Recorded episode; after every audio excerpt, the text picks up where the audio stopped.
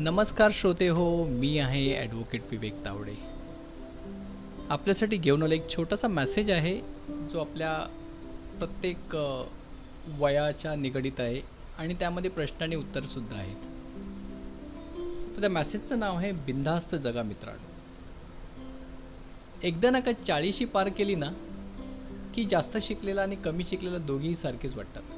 हां कमी शिकलेला कदाचित जास्त पैसे कमवती असेल.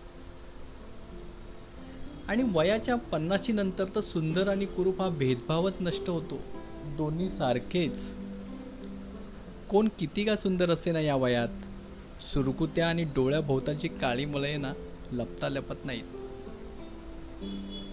आणि वयाच्या साठी नंतर तर मोठी पोस्ट आणि छो लहान पोस्ट असं काही उरतच नाही. दोन्ही सारखेच. कारण रिटायरमेंट नंतर ऑफिसातला पिऊन देखील साहेबाला बघायचं टाळतोच. वयाची सत्तरी पार केल्यानंतर मोठं घर आणि लहान घर असा विचार सुद्धा मनात येत नाही. दोन्ही सारखेच. कारण सांधेदुखी बळावून हालचाल करणं मुश्किल झालं असतं. आणि तेव्हा बसण्यापुरती जागा भेटली ना तरी सुद्धा पुरेसं होतं. वयाच्या ऐंशी नंतर गाठीशी भरपूर पैसा असला काय आणि नसला काय दोन्ही सारखेच. जरी पैसा खर्च करावासा वाटला ना स्वतःसाठी तर तो कुठे आणि कसा खर्च करावा हा मोठा प्रश्न उरतोच की. आणि जर नशिबाने तुमची नव्वदी पार झाली तर तुमचं अभिनंदनच.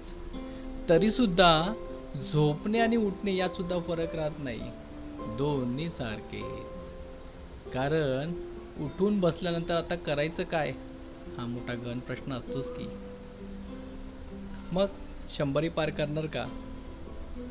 इच्छा आहे का पार करायची? करू ना का नाही करू? पण कसं? जीवन साधं सरळ सोपं आहे. आनंदाने जगा.